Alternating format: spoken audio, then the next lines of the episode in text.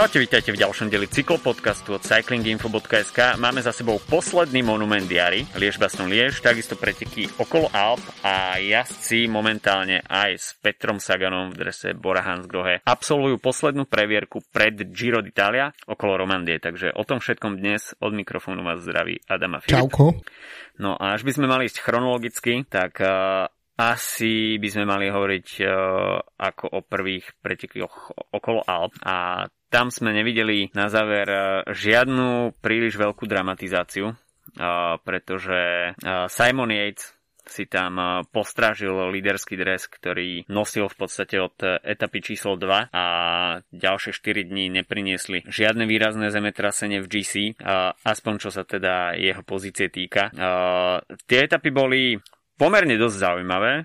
Dialo sa tam toho dosť veľa a videli sme teda, e, respektíve hovorili sme e, o dvojtom etapovom zásahu Gianniho Moscona. E, etapu číslo 4 si pre seba zobral Peo Bilbao. Takisto tam veľmi dobrý výkon predvedol Alexander Vlasov, ale vpredu sme videli síce dropnutého o minútu aj Naira Quintanu, čo samozrejme eh, nebolo na škodu vidieť, že Nairo bol viac menej konkurencieschopný, aj keď eh, teda v GC to nebola žiadna sláva, strata 3 minúty a ostalo to iba na 7. miesto. Ale keď sa pozrieme na tú záverečnú, na tú záverečné GC porade, tak jasné, Yates, Bilbao, Vlasov, tak to boli v podstate top favoriti, s ktorými sa rátalo na mm. týchto pretekoch. Ale pozícia číslo 4, Alexander Jefferson Sepeda, zdá sa, že ďalší talent z z dielne Andronin Giocattoli Sidermek a Gianni Savio, dá sa povedať, že odkrýva možno budúci klenot nie síce kolumbijskej, ale americkej cyklistiky, konkrétne ekvadorskej. No a ako vždy pri Gianni Saviovi, tak uh, Cepeda má podpísanú zmluvu do 2023 čo v takejto pri pro konti vlastne býva fakt sredkavé. Špeciálne pri Androny, kde vieme, že to je tým, ktorý lepí svoj budget z 50 sponzorov, ktorý potom všetkých má na adrese.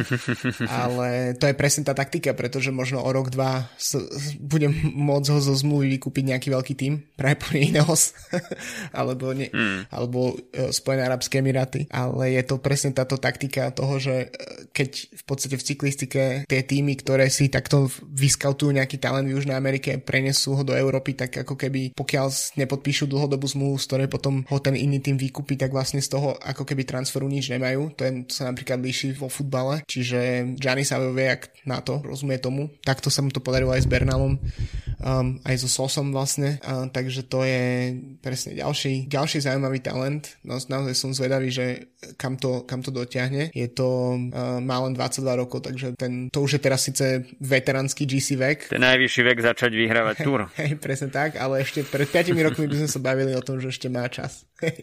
ale tak uh, ešte zaujímavé z, z pretekov okolo Alp je um, vlastne to, že videli sme teda víťazstvo Simona Jejca. Um, jeho brat pred pár týždňami vyhral v uh, Katalánsko, takže vlastne máme to akoby mm-hmm. jedna jedna na etapáky medzi bratmi po tom, čo sa po mm-hmm. rokoch rozdelili a som naozaj zvedavý. Som zvedavý inak, že, či, že, že ako sa Yates predvedie na Gire, pretože podľa mňa tam tie nevyrovnané účty z toho ročníku 2019 alebo 18, kedy to je vtedy, keď, 18 keď vyhral Froome.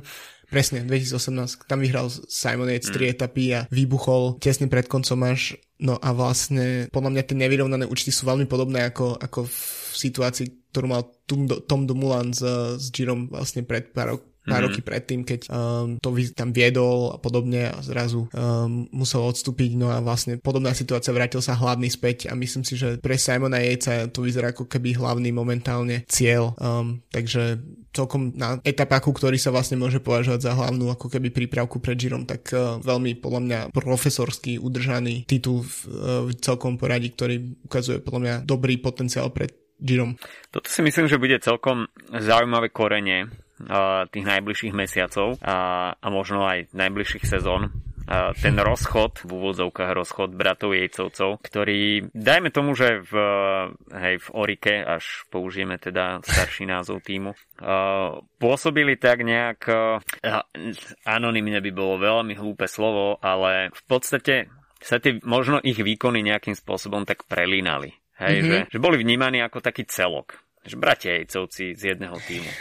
Ale v podstate teraz si jazdí, dá sa povedať, že až teraz začal každý jazdiť nejak sám za seba. Uh, odčlenil sa od, to, od toho brata a ľudia možno aj teraz začnú uh, viacej vnímať tie ich individuálne výkony uh, o niečo viacej. Už to proste nebude, nebudú spojené nádoby, ale v podstate tým, že každý jazdí za iný, za iný tým, tak uh, aj tá cyklistická verejnosť si myslím, že bude viacej vnímať úspechy jedného, mm. respektíve výsledky jedného, výsledky druhého.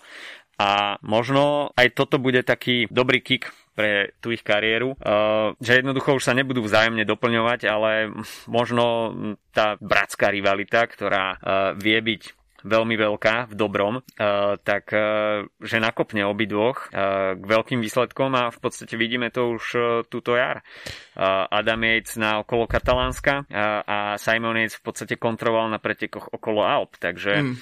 z tohto bratského súboja jejcovcov môžu ťažiť nielen oni dvaja, samozrejme aj ich týmy a v konečnom dôsledku aj fanúšikovia cyklistiky, e, pretože vidieť sa mastiť e, dvoch bratov, dvojičky, jeden vedľa druhého, tak e, to je niečo špeciálne. No a zaujímavé na tom podľa mňa je ten samotný prestup, pretože neviem ako ty, ale ja som hlavne bral ako toho GC špecialistu z tých, tejto dvojice, aj keď samozrejme hovoril si, boli to trochu spojené nádoby, ale v princípe Simon Yates je ten, ktorý vyhral Grand Tour, čiže som ho bral, že on je viac mm-hmm. ten GC jazdec, zatiaľ čo Adam Yates bol vlastne vlastne autorom toho asi prvého takého vážneho víťazstva bratov uh, a to bolo na klasike San Sebastian v 2015. Mm-hmm. Uh, tak uh, vlastne Adam Yates prestúpil do týmu, ktorý má strašne veľa ako keby priestoru na to, aby tam tí GC jazdci, aby, aby proste išli na čo najlepšie GC ako sa dá. Samozrejme on je teraz nejaký 6. 7. v poradí proste jazdcov mm-hmm. v Ineose, ale zároveň tie, eh, tie prostredky, ktoré tam pre ňo sú, tak um, otvárajú veľkú možnosť. Tak ako sa to stalo proste v Katalánsku, že OK, tak bol, uh, boli tam traja na pódiu vlastne z Ineosu, ale mm-hmm. on bol ten, ktorý bol ako keby vybraný z nich. To znamená, že jemu to vlastne môže priniesť e, veľkú zmenu v, tej, v, v, tej, v tom GC, e, že na, napríklad ak teda bude štartovať napríklad tento rok na Vuelte ako líder, tak naozaj bude mať tým, ktorý bude tomu prispôsobený, zatiaľ čo Simon Yates, nechcem nejak degradovať jeho tým, lebo však predsa len podarilo sa mu vyhrať uh, Vueltu s ním, s, s dnešným bike, bike, bike exchange týmom, ale je to, je to predsa len tým, ktorý je v taký flexibilnejší, čo sa týka nejakých jednodňových pretekov a, a skôr sú to také ako oportunistickí jazdci a tá podpora do kopcov mm-hmm. je určite trochu slabšia. Takže je podľa mňa toto rozdelenie veľmi zaujímavé, pretože ten v podstate jazdec, o ktorého považujeme, že je lepší na GC, tak má vlastne na to ako keby horšie podmienky ako ten, ktorý, e, ktorý mm. čiže to by mohlo ako keby ešte viac vyrovnať tú, tú, tú úroveň medzi, medzi týmito bratmi. No a spomínali sme samozrejme aj Gianniho Savia a ten musí úplne byť momentálne už niekoľko dní, dá sa povedať aj týždňov v stratosfére, pretože po tom neuveriteľnom rozhorčení, ktoré zažil uh, pri nezískaní divokej karty na Giro, uh, čo je samozrejme pochopiteľné, pretože tento tým patrí k stáliciam hmm.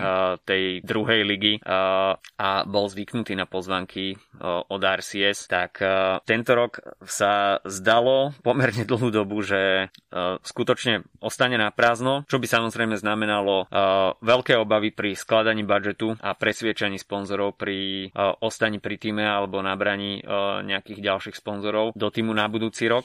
Avšak Viny Zabu mali dopingový nález, tým pádom UCI zasiahla pozostavila zastavila činnosť celého týmu na nejakých 45 dní sa mi zdá to je. A tým pádom akurát to koliduje s Girom a, a tento hmm. tým musel uvoľniť divokú kartu práve pre Uh, Androni Giocattoli, takže uh, uvidíme uh, aj tieto vychádzajúce hviezdy Gianniho Savia na tohto ročnom Gire, čo samozrejme bude zaujímavé, predsa len sú to väčšinou nové mená, uh, ktoré sa objavujú v únikoch je ich vidieť nádherné dresy s 50 sponzormi, jo. naozaj vedia ozdobiť televízne obrazovky. Ale o tom sa porozprávame uh, budúci týždeň pri uh, preview Gira, aby sme ešte nepredbiehali. A skočme teda na Liež Baston Liež. Uh, posledný monument diary, takmer 260 km, štart, finish v Liež, klasika. Videli sme opäť slovinskú fintu na Juliana Lafilipa, tento raz v podaní Tadea Pogačara. Takže Ala Filip skutočne obeťou Slovincov ďalší rok po sebe a Dá sa povedať, že Pogačar po tom, čo neštartoval na Valonskom šipe, keď UAE boli stiahnutí zo štartu kvôli falošnému pozitívnemu testu Diega Ulisiho a ešte jedného člena týmu, tak dá sa povedať, že v UAE sa zdravo nasrdili a Tadej Pogačar ukázal všetkým, že je to jazdec, ktorý si počína nielen teda dobre v, na tom Grand Tour poli, ale že to vie aj v jednorázovkách a dá sa povedať, že z tej petice, ktorá sa nám tam úplne vyselektovala do toho záveru, mm, na papieri vôbec nepôsobil ako najlepší šprinter. A veľmi ma to prekvapilo, že dokázal poraziť teda nielen Valverdeho, ale aj Ala Filipa. A to, čo sme hovorili pár týždňov dozadu, že Pogačar málo kedy zbabre záver, že v podstate ten jeho timing uh, je perfektný a Potvrdilo sa to teraz uh, aj na rovine, hej, uh, v tom rovinatom závere. Dovtedy sme hovorili, že v podstate také tie kopcovité koncovky, kde sú úzke cesty a treba si tam vybrať tú správnu stopu, správnu zákrutu,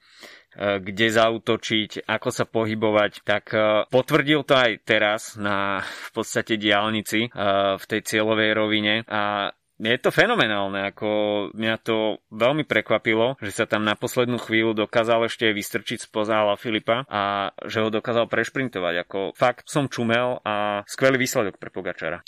No je to podľa mňa Ala Filipovi zlý sen, títo Slovinci.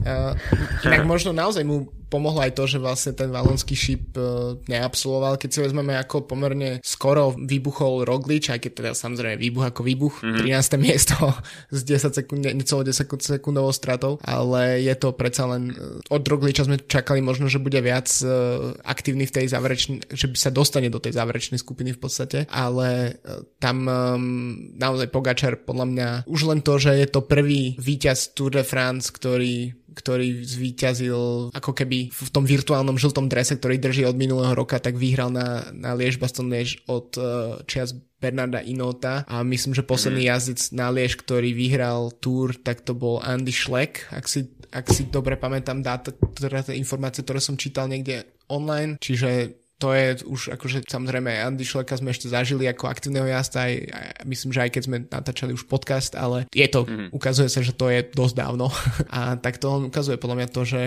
no podľa mňa Pogačar je proste presne ten, ten typ jazdca ako je, ako je Ala Filip aj uh, ako je Roglič napríklad, akurát majú iné proste mm-hmm. fyzikálne predispozície, je to proste človek, ktorý ide do ktorý nejazdí konzervatívne, nejazdí tak ako napríklad Chris Froome, ktorý zvíťazil, množ, proste vyhral množstvo Grand Tour, ale tých podstate nevideli sme ho málo, keď sme ho videli v nejakých takých, uh, akože, že by naozaj bojovalo víťazstva v jednotlivých etapách. A Pogačar je ten typ, ktorý si v tom nevie pomôcť, takisto ako si Alaphilippe v tom nevie pomôcť uh, a možno keby si vedel, tak by sa dokázal teoreticky, alebo pred pár rokmi by sa dokázal možno pretransformovať na GC jazdca, ale je to ten proste ten inštinkt toho, toho víťaza, tak uh, v podstate ho ženie takýmto spôsobom dopredu a podľa mňa je to veľmi dobré, pretože to uh, v podstate Roglič Roglič a Pogačar môžu superiť o GC, ale zároveň sú dosť zaujímaví asi na to, aby superili aj o jednotlivé etapové víťazstva alebo dokonca teda monumenty ako v prípade Liež Baston Liež. To podľa mňa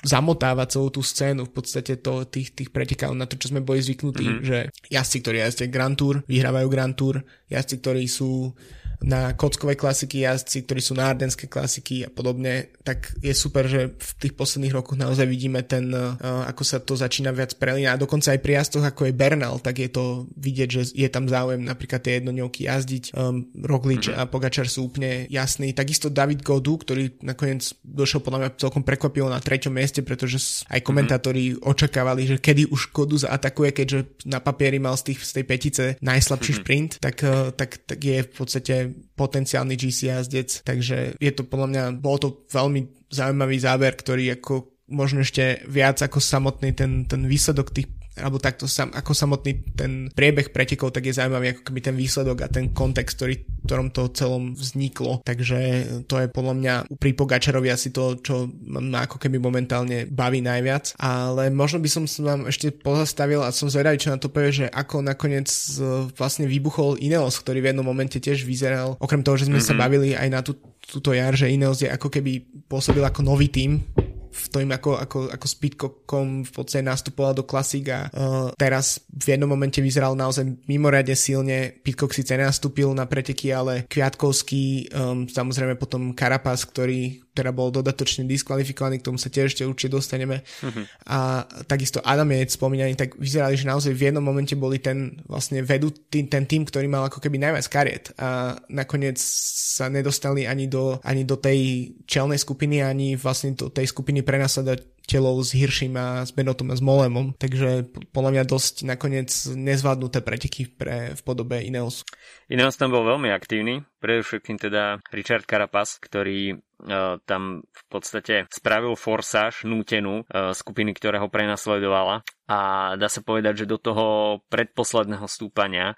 Ešte vyzeral pomerne dobre, ale potom naozaj ako sa začalo stupňovať tempo, o ktoré sa postaral najmä teda Michael Woods, ktorý takisto pôsobil veľmi explozívne, čo ma veľmi príjemne prekvapilo, tak dá sa povedať, že um, Kviato možno vtedy trošku zaváhal, a, pretože potom mu neostalo nič iné, iba ťahať tú skupinu prenasledovateľov, keď sa už vyselektovala a, v podstate tá rozhodujúca skupina a tam to už bolo tak nadelené zvláštne, že nikto nemal nejakú extra motiváciu s ním najprv spolupracovať. A potom sa to nejakým spôsobom dalo dokopy, zapel sa tam aj Esteban Chávez, aj Primož Roglič, ale to už bolo veľmi neskoro, pretože uh, keď už máš vpredu v podstate Pogačara a Filipa Goduho, Valverdeho Vúca, ktorí, dá sa povedať, že ukážkovo spolupracovali až do toho záverečného kilometra, keď sa už uh, tam začala obkukávaná a v podstate aj preto ten uh, na tej výsledkovej listine je odstup 7 respektíve 9 sekúnd tých ďalších jazdcov, ale v skutočnosti ten náskok bol cez pol minútový, takže um, mali samozrejme časový priestor na to, aby, aby mohli už hrať v poslednom kilometri tú taktickú hru.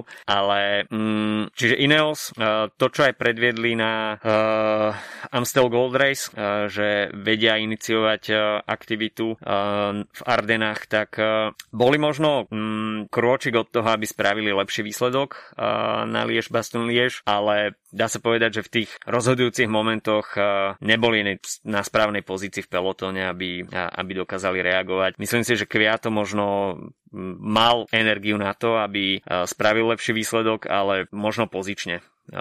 To bol, asi, to bol asi ten problém, prečo sa neocitol v tej čelnej skupine, ale ešte by som sa pozastavil, pozastavil pri Ala Filipovi, uh, hoci teda ako prvý porazený a neprída k Sanremu ďalší monument zatiaľ, tak uh, perfektné Ardeny pre ňo. Uh, šiestý na Amstli, víťazstvo na Valonskom šípe a druhý na Liež Baston Liež, takže do toho absolvoval aj uh, Dvarsdorf Landeren, takisto Ronde, Milano Sanremo, takže pomerne výživná jar pre Juliana Ala Filipa a teraz si asi chvíľu dá odpočinok a potom sa bude plne sústrediť na prípravu na Tour de France, ale myslím si, že uh, Ala Filip zobral za svoje ten uh, dúhový dres a dá sa povedať, že si ho užíva plnými duškami a uh, reprezentuje ho tak, ako sa patrí. Nejak, keď sme pri reprezentácii v dúhovom drese, tak nedá mi nezastaviť sa pri ženskom Liež Baston Liež, kde sa vyselektovala vlastne čelná skupina tiež v piatich, podstate v piatich pretekárkach, akurát tam bol jeden rozdiel a to, že um, SD Works, teda bývalý Bols Dolman, tam mal zastúpenie dvoch pretekárok a to jedna bola Anna van der Bregen, teda žena v dúhom drese, ktorá vydrilovala kilometre a kilometre na čele tej skupiny uh, a pracovala pre svoju tímovú kolegyňu Demi Vollering, ktorá nakoniec prešprintovala Annemiek van Bloten a Floyd ten a Alice Longoborghini a vlastne celá táto práca bola preto, aby sa udržal uh, náskok, ktorý mali pred stíhacou skupinou, kde bola na čele Marian Voss, čiže naozaj tiež zaujímavý priebeh pretekov a, a tiež bolo, uh, aj keď tam um, sa Anna van der Bregen v podstate nezapojila do, do toho záverečného šprintu ako uh, majsterka sveta, tak tiež bolo vidieť, že vlastne tak ako Ala Filip, tak bola viditeľná v tom závere skutočne. Myslím si, že pri Ala Filipovi to tiež bol je ako keby trochu problém toho, že v tej situácii, možno 2-3 roky dozadu by sa ešte každý pozeral hlavne na Valverdeho, ale teraz je, mm-hmm. teraz je to hlavne Ala Filip, lebo to je jazdec, proste, ktorý mal mať na papieri najlepší šprint z tej petice a takisto je to proste jazdec, ktorý, ktorý má uh, dú, dúhový dres, takže vlastne je to, je to ako keby logické a no som, ako, som celkom zvedavý, že ako, uh, ako ešte dlho vlastne to potrvá toto, toto prekliatie ala Filipa na Než mhm. Baston Než, lebo je to ako keby naozaj cez kopírak, síce nezdvihol, nezdvihol ruky aspoň našťastie, ale, ale je to mm-hmm. predsa len uh, nepríjemné vidieť z jeho pohľadu samozrejme tak, takto. V podstate, v podstate je to anomália, pretože uh, zažil dvoje preteky Liež Baston Liež v duhovom drese hoci teda e, iba e, s jedným titulom majstra sveta a v obidvoch skončil druhý, takže čo sa týka prekliatia duhového dresu, tak e, u neho platí dvojnásobne. Pozor, pozor, skončil piatý, pretože bol diskvalifikovaný, teda posunutý na nakoniec okay. tej, tejto. Čiže áno. OK. Na papieri na to bol som piatý. zabudol, ale na ale... papieri bol piatý, ale na cieľovej fotografii bol druhý, uh, takže uh, aj toto uh, taká menšia zaujímavosť. No a spomínali sme Richarda Karapaza, eh, ktorý bol diskvalifikovaný za ten super tak, eh, až to takto nazveme po anglicky, čiže jazdu na hornej rámovej trúbke s tým, že sa jazdec e, nedotýka, respektíve nesedí na sedle. E, čo je už po novom zakázané, samozrejme jazdci sa to snažia obchádzať všemožnými spôsobmi. E, Karapas to chcel obísť tak, že sa zadkom dotýkal špičky sedla, hej, čiže teoreticky vzaté, tak mal tam kontakt so sedlom. Neviem, že či je v tých pravidlách upravené, koľkými centimetrami štvorcových zo zadku sa máš dotýkať sedla, čo je povolené, čo nie je povolené, ale tu už zachádzame tak trošku do absurdít, ale e, viacero ja som mu tam vyjadril potom podporu. V podstate išiel sám v úniku, pravidlá, pokiaľ sú nastavené tak, že sa má dotýkať zadkom sedla, tak boli asi dodržané, ale UCI to asi videla trošku ináč prísnejšou optikou a bol dodatočne teda diskvalifikovaný z pretekov, čo samozrejme vzbudilo ďalšie polemiky o tom, že na čo sú vlastne tie nové pravidlá dobré, ale OK, pravidlá sú nastavené tak, dá sa, dá sa povedať, že mm, rozhodcovia to asi budú brať prísne, keďže vidíme aj takéto kroky z ich strany a asi to bude iba proces nejakého času, aby v podstate aj asi pochopili, že akékoľvek takéto obchádzanie pravidel bude asi zbytočné, pokiaľ ho rozhodca uvidí, tak ten verdikt bude nemilosrdný a asi by sme boli veľmi radi, pokiaľ by došlo aj k takým situáciám, že zrazu niekto vyhra preteky a rozhodcovia ho dodatočne diskvalifikujú potom za, za takýto prečin voči pravidlám. Takže mm, asi aj na strane tých jazdcov mm, pochopiť to a nejakým spôsobom uh, sa prispôsobiť tým novým pravidlám. Hoci teda z môjho pohľadu sú trošku priťahnuté za vlasy, ale, ale budíš no. Dnes nesedíme uh, v kanceláriách UCI a nemáme na to žiaden dosah, takže čokoľvek si tu my povieme, tak uh, je v podstate úplne irrelevantné a nebude to mať žiaden dosah na nejakú zmenu. Aj tak hlavne, že mu neboli pritom ešte merať dĺžku ponožiek, to už by bolo moc, ale takto to. Bohužiaľ, no také sú prijaté prijaté pravidlá, akože mm, je podľa mňa to skôr akože bude viesť k tomu, že sa nejakým spôsobom budú, budú upravovať, pretože momentálne všetko, čo vlastne od apríla UCI prijalo, tak už prešlo nejakým, nejakými v podstate mm-hmm. failmi, a, ale zároveň to tiež poukazuje na to, že sú to nejaké veci, ktoré sa musia riešiť alebo nemusia. Že proste je to, ukazuje to to, že to, že vlastne boj prišiel k tým diskvalifikáciám a podobne, tak je to v podstate, mm. otvára to tie, tie otázky, či už sú správne alebo nie. Ja si myslím tiež, že akože um, ten super tak v podstate vyzerá nebezpečnou podľa mňa len kvôli tomu, že, alebo nie, samozrejme mohlo by sa stať aj niečo v pretekoch, napríklad na mokrej vozovke a podobne v, pri sole, mm-hmm. ale skôr si myslím, že tam je o to, aby sa potom neopičili proste jazdci ako my, proste ho bicyklisti, ktorí sa na zjazde sa proste posadia na trúbku a, a majú pocit, že idú proste jak jak Mohorič. Uh, hmm. proste, takže to je podľa mňa akože dôležité, ale to, že to UCI zruší z pretekov, alebo to bude nejakým spôsobom eliminovať pretekov, ešte neznamená, že to prestanú robiť hobicyklisti, kde to je naozaj najviac nebezpečné. V, v, hmm. Keďže hobicyklisti jazdia na cestách, ktoré sú, kde, ktoré nie sú zavreté pre, pre auta a podobne. Takže to, že to spraví Karapás, keď je solo na suchých pretekoch proste, tak si myslím, že tým skutočne asi neohrozuje ani seba až tak, ako, by, ako, by, ako si podľa mňa UCI sa rozhodla, že, že, že áno. Čiže, takže to je podľa mňa taký, to je tá, tá, tá kontroverznosť toho rozhodnutia podľa mňa. Takže mm, a to a napríklad t- t- druhé rozhodnutie um, v podstate o tom, že nemôžu sa ako keby si ho oddychovať pred laktia na, na, mm. na riaditkách, tak to je podľa mňa akože ešte väčší bizar, lebo to podľa mňa nie je niečo, čo naozaj pôsobí až tak nebezpečne v tom propeletone, keďže všetko, čo oni robia, tak vyzerajú, že proste majú bicykel viac menej stále pod kontrolou. Takže je to celé iba o tom, že či, či v podstate tieto nápady budú preberať hobicyklisti a či sa to im vypomstí nejakým spôsobom. Mm.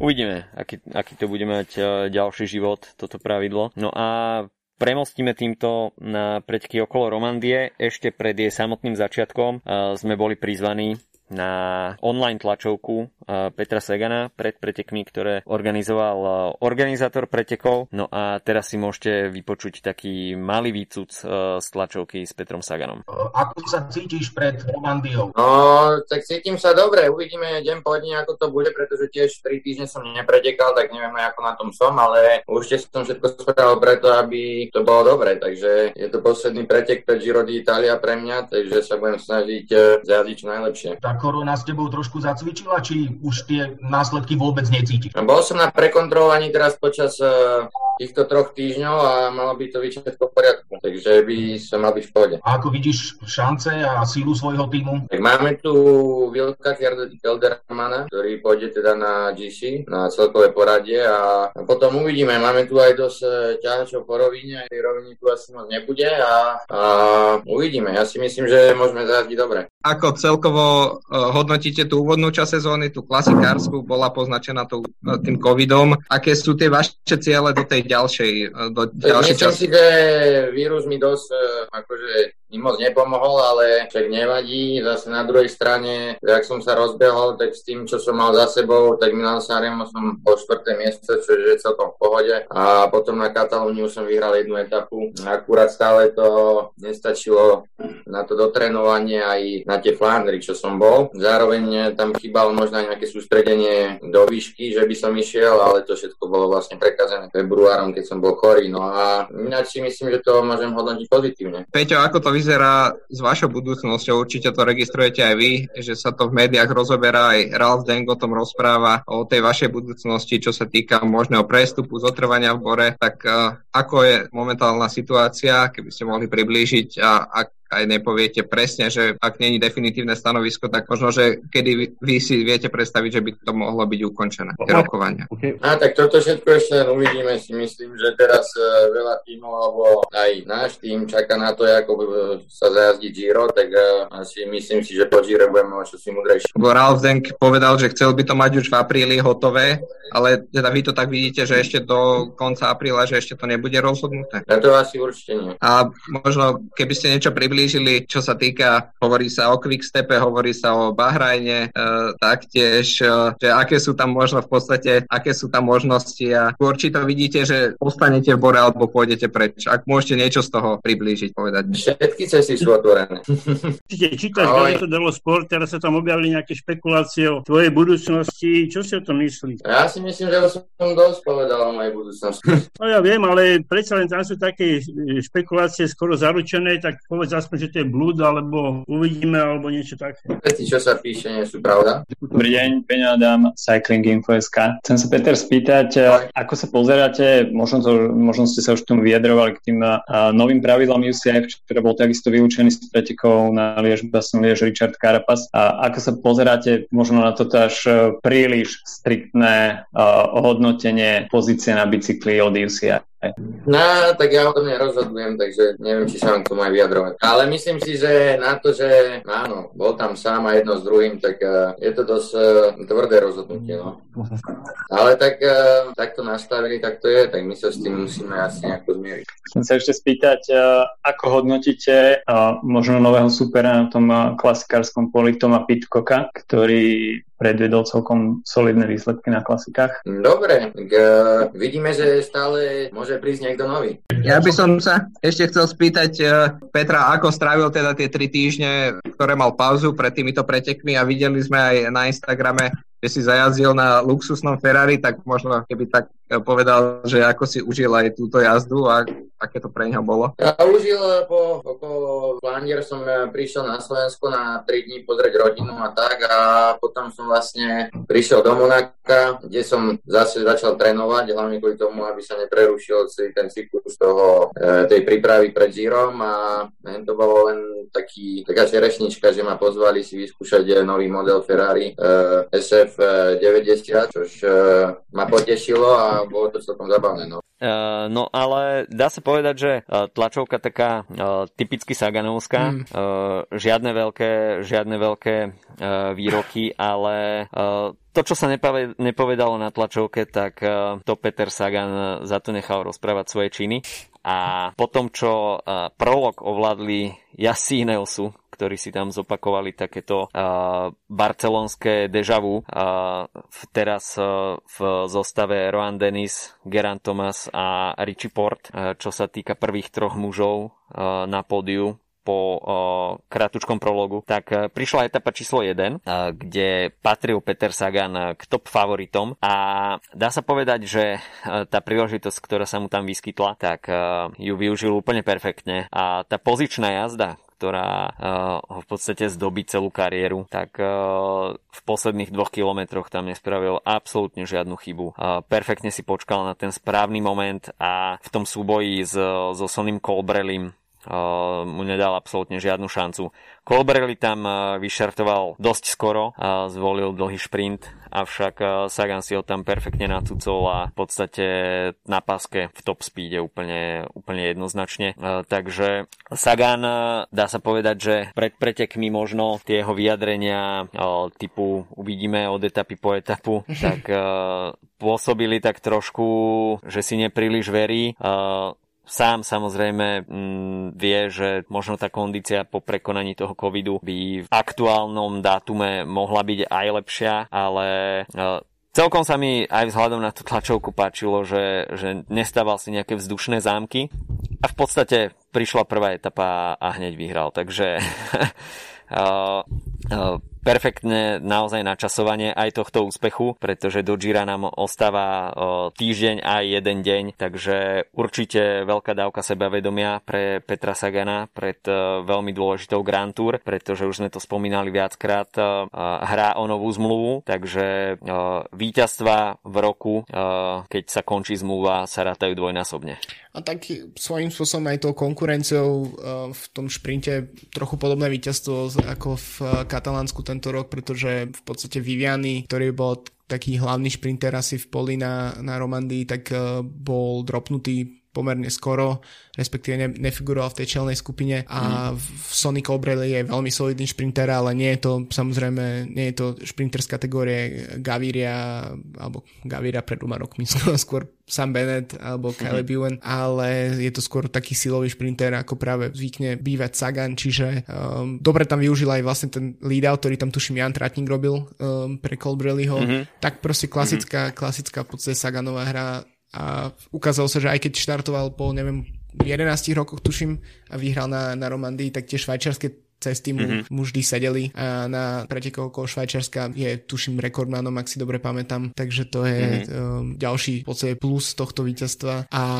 um, celkom inak zaujímavý priebeh, tiež tam uh, v jednom momente Quickstep uh, takmer rozbil mm-hmm. preteky na, na čele asi 6-7 km pred cieľom, tak tam mali dvoch mm-hmm. ľudí v úniku, ale nakoniec tým, že ten tým, tým, že to pole bolo kompletne rozbité a v podstate z tej, v tej čelnej skupine figuroval ani iba niečo väčšia polovica v podstate štartového pola, tak uh, sa ako keby ten priebeh uh, pri, prijal presne takým ako individuálnym silným jazdcom, ako je, ako je Sagan. No veľká škoda pre Quickstep, ktorý tam mal Katanea, tak sa mi zdá Kávaniu, no, mm. pretože sa tam e, za nich e, nalepil e, Reichenbach a ešte niekto z Bikes Exchange, takže, ktorí absolútne nemali záujem spolupracovať, takže táto snaha Quickstepu proste išla von komínom a nič z toho nakoniec nebolo. Pre Petra Sagana tam samozrejme pracovali aj ďalší dvaja Slováci, Juraj Sagan, Pet, Erik Baška, takže aj oni majú podiel na e, tom, že tie skupiny sa zliali do, do kopy a v podstate Sagan mohol e, šprintovať o víťazstvo.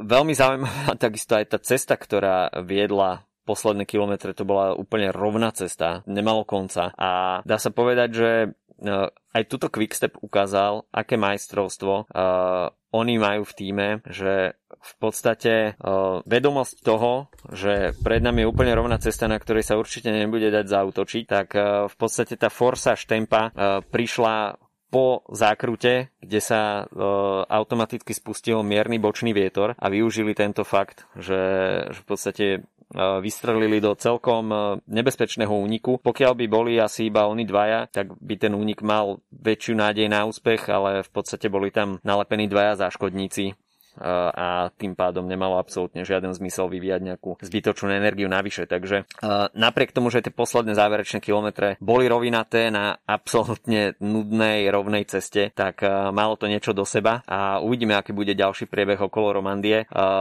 Samozrejme je to posledná previerka pred Girom, takže nikto sa nebude chcieť zraniť, prísť k nejakému pádu, takže určite aj toto bude zohľadnené pri tej aktivite jednotlivých jazdcov. No a budúci týždeň preteky okolo Algarve, ktoré ešte nemajú úplne kompletný start list a, a preto asi týmto skončíme. Budúci týždeň sa však tešíme na preview Giro d'Italia, preteky, ktoré sú hlboko zakorenené, zakorenené v našom srdci.